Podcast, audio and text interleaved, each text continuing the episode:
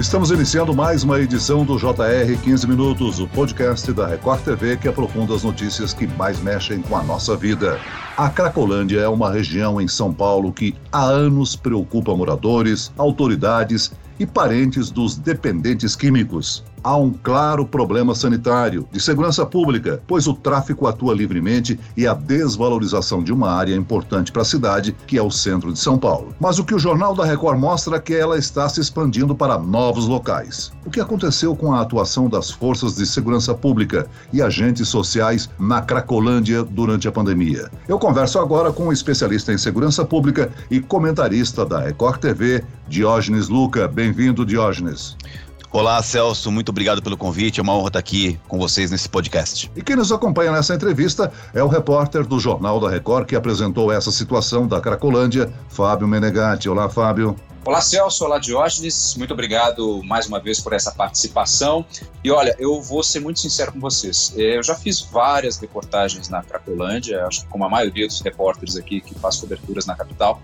É, há de se reconhecer que hoje ela está menor do que alguns anos anteriores, mas também há de se reconhecer que existem outros pontos espalhados pela cidade. E eu me arrisco a dizer e a chamar em alguns momentos de mini Cracolândias, Celso. Claro, em proporções bem menores, mas preocupantes. Fábio, você conversou com várias autoridades, né? Conversou com um delegado que cuida dessa situação? Isso, nós conversamos com o delegado, Dr. Léo, que está à frente do DENARC aqui em São Paulo, para entender melhor qual é o trabalho, sobretudo que eles fazem no combate ao tráfico de drogas, né? O trabalho de inteligência e como é que você sufoca a, até onde é possível, num determinado momento, a questão do tráfico de drogas. Agora, a grande lição que eu saí do gabinete do Dr. Léo é entender mais a problemática, Celso, de que não se trata necessariamente de um problema de polícia,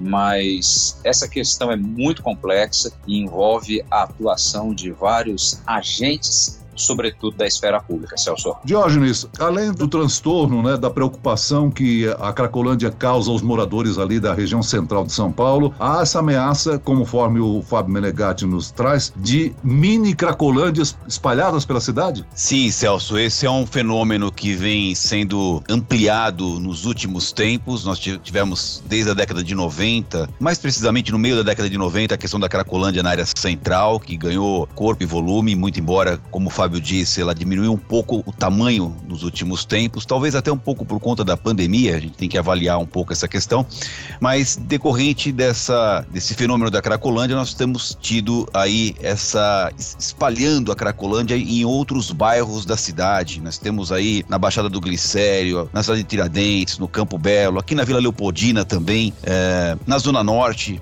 Enfim, esse é um fenômeno que tem acontecido e é uma nova preocupação. Diógenes, a situação na Cracolândia mudou muito com a pandemia. Por um lado, o grupo que já era excluído se tornou ainda maior. As forças policiais mudaram a abordagem durante o período de distanciamento? Não, a abordagem policial não mudou é, nos últimos tempos. Depois daquela grande invasão que teve em 2017, que foi num domingo, inclusive, uma grande operação policial, a atuação da polícia continua sendo a mesma. É só de fazer um cerco ali na área, tanto da Guarda Civil Metropolitana quanto a Polícia Militar, de garantir um pouco a tranquilidade das pessoas que moram na região, das pessoas que circulam na região, me refiro ao comércio, eh, para evitar os indicadores de roubos, de furtos daqueles usuários, daqueles dependentes químicos que saem daquela região da Cracolândia para fazer assaltos a fim de eh, obter dinheiro para comprar a, a, droga e manter os seus vícios. Né? A polícia tem feito um trabalho apenas de contenção, a Guarda Civil Metropolitana a mesma coisa, durante a manhã e ao final final do dia, é, garantindo a entrada do pessoal de limpeza para fazer ali a limpeza no começo do dia, no final do dia, recolha de lixo. E é isso que a polícia tem feito, meio que administrando essa questão, que ela é muito mais do que uma questão policial, uma questão social. Bom, é, acho que nós temos que lembrar também que existem alguns grupos, principalmente dois, né, de pessoas que ficam nessa região: usuários de drogas, enfim, os dependentes químicos e, infelizmente, os traficantes. Agora, por que, que a polícia não consegue identificar e prender esse segundo grupo, os traficantes, que está todo dia atuando por lá? Nós mesmos, aqui na Record TV, Diógenes, já mostramos há mais de uma década a atuação desses criminosos. O que está faltando para a gente conseguir, de fato, frear de uma maneira muito mais efetiva? A polícia tem feito algumas operações, nós fomos resgatar aí todos esses anos de existência de Cracolândia, nós vamos ter aí dados de obtenção de apreensão de drogas, prisão de traficantes, é, mas obviamente entrar no fluxo para fazer uma operação no microtraficante é realmente muito complexo. A gente gera uma confusão, gera uma desordem ainda maior na cidade, mais temor para as pessoas que estão ali na região. Então a polícia fica um pouco de mãos amarradas, até porque, como eu disse, esse não é um problema cujo vetor principal é policial, é o tráfico, é uma questão de saúde pública. É, talvez, é, se nós analisarmos aí outros países que enfrentaram o problema, como é o caso da Alemanha, é, talvez o primeiro passo para que a gente possa encaminhar uma solução é entender ali a, a pessoa que está ali na Cracolândia como um dependente químico, uma questão de saúde pública. Mas, paralelamente, eu admito sim que é possível fazer algum tipo de ação um pouco mais forte da polícia para combater o tráfico de entorpecentes, não no fluxo, mas naqueles hotéis, nas regiões onde se concentram os traficantes que passam as drogas ali para que sejam vendidas dentro do fluxo. Ô Diógenes, investigações apontam também que traficantes mantêm pontos de armazenamento de drogas em alguns imóveis ali daquela região próximas da Cracolândia. Os pequenos traficantes passam a recarregar os estoques de crack e vendem pequenas porções. Por que, que esses pontos de armazenamento não são desmontados com mais frequência? Esse é um ponto que eu não tenho resposta para essa pergunta, Celso. A gente vê que a polícia ela faz algum tipo de operação, mas eu diria que é um espaço muito grande para que o DENARC, sobretudo as delegacias especializadas no combate ao narcotráfico, possam fazer operações não para pegar o usuário ou microtraficante, como eu disse, dentro do fluxo, mas nesses hotéis é, que circundam a região região, nesses estabelecimentos uh, vazios que tem ali na região também, que os traficantes se aproveitam para guardar e armazenar entorpecentes. Creio que há um espaço, sim, para que a divisão combate ao crime uh, relativo ao narcotráfico possa fazer ações mais frequentes.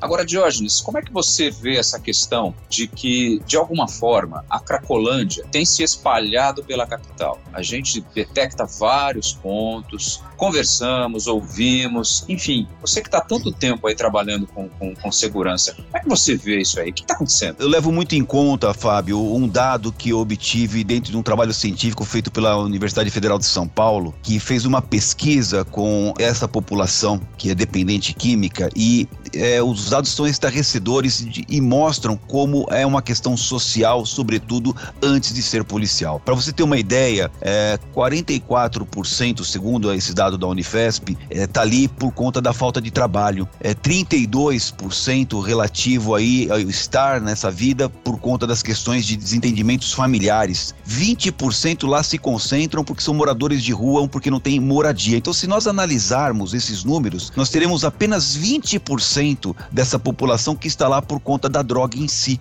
Então, eu tenho comigo observado essa pesquisa da Unifesp e também considerando essa questão do nosso país, um país tremendamente marcado pela desigualdade, que as questões de trabalho, família e moradia são o grande vetor para aquilo que é o problema que nós denominamos hoje, hoje chamado Cracolândia. Então, eu vejo que é preciso sim uma força-tarefa do Estado como um todo, não só com o tentáculo chamado segurança pública, seja na polícia preventiva, que a polícia militar, seja na polícia investigativa, que é a polícia civil e, e a sua especializada no combate ao narcotráfico, mas sobretudo uh, que a solução deve estar em entender esse problema como um problema social antes de tudo, um problema de ordem de saúde pública. Diógenes, você já defendeu que a prioridade é o tratamento dos dependentes químicos. Internação compulsória por parte do Estado é um tabu na nossa sociedade, porque, primeiro, o dependente precisa querer se tratar, segundo, porque as nossas instituições de atendimento a eles têm muitas deficiências. Há quem diga que é enxugar gelo.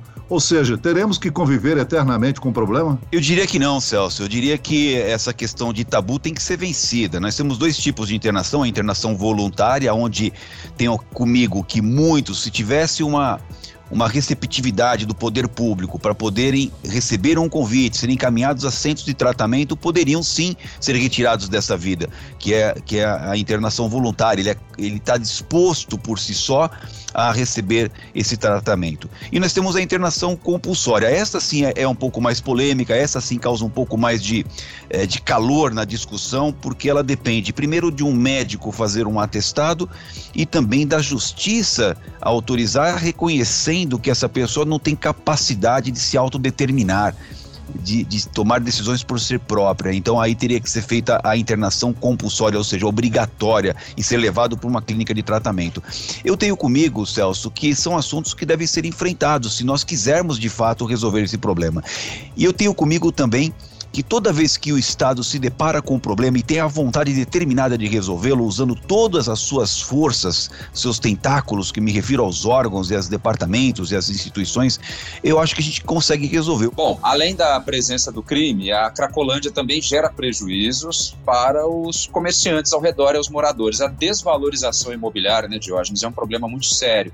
Andando por ali, quando a gente consegue passar por alguns setores, conversando com as pessoas, a gente sente isso. É, é, tem muita gente que até acabou comprando imóvel novo ali, você bem sabe disso, e não consegue ter uma vida comum, não consegue ter uma vida normal.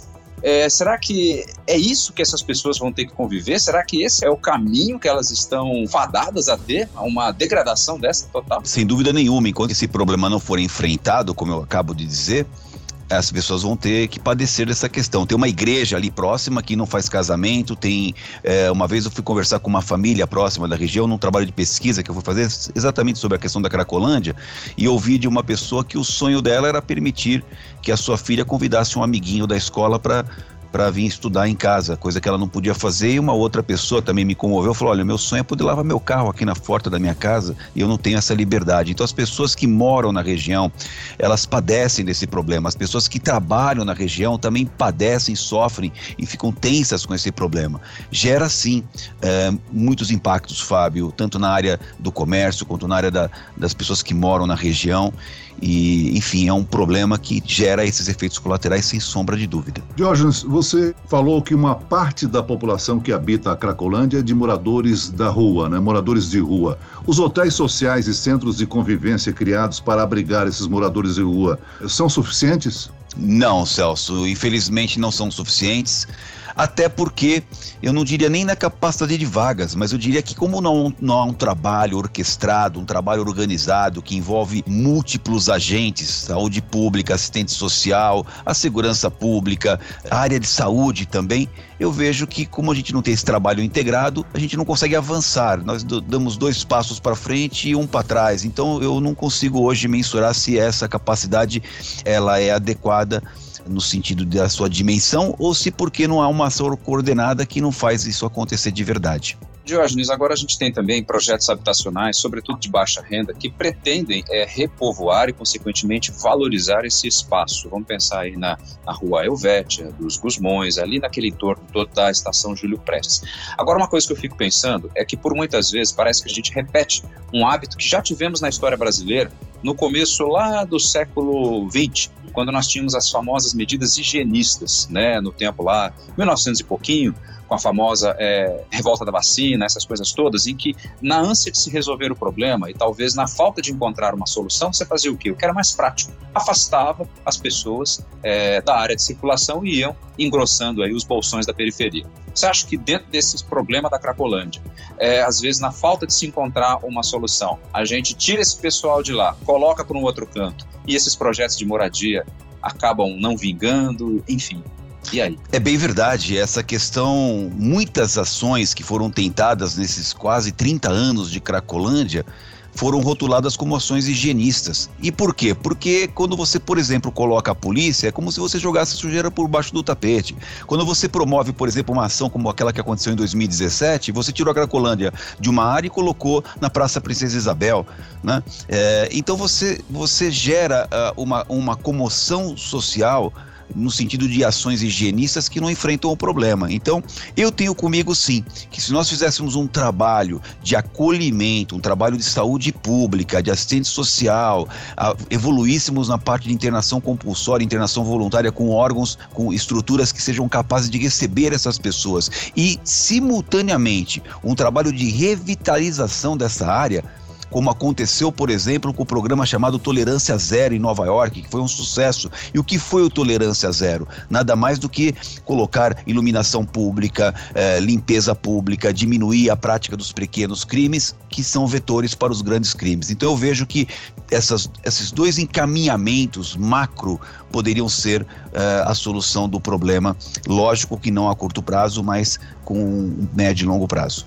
Muito bem, nós chegamos ao fim desta edição do 15 Minutos. Eu agradeço a participação do especialista em segurança pública e comentarista da Record TV, Diógenes Luca. Obrigado, Diógenes. Muito obrigado, Celso. Muito obrigado, Fábio. Foi um prazer estar com vocês aqui nesse podcast. E agradeço a presença do repórter da Record TV, Fábio Menegatti. Fábio. Valeu, para mim é um prazer imenso, Celso, estar com você, inclusive para matar um pouquinho a saudade. Diógenes, uma honra. Obrigadão. Muito obrigado, Fábio. Esse podcast contou com a produção de Homero Augusto e dos estagiários David Bezerra e Larissa Silva, sonoplastia de Pedro Angeli, coordenação de conteúdo Camila Moraes, Edivaldo Nunes e Luciana Bergamo, direção de conteúdo Tiago Contreira vice-presidente de jornalismo, Antônio Guerreiro. E eu, Celso Freitas, te aguardo no próximo episódio. Até amanhã.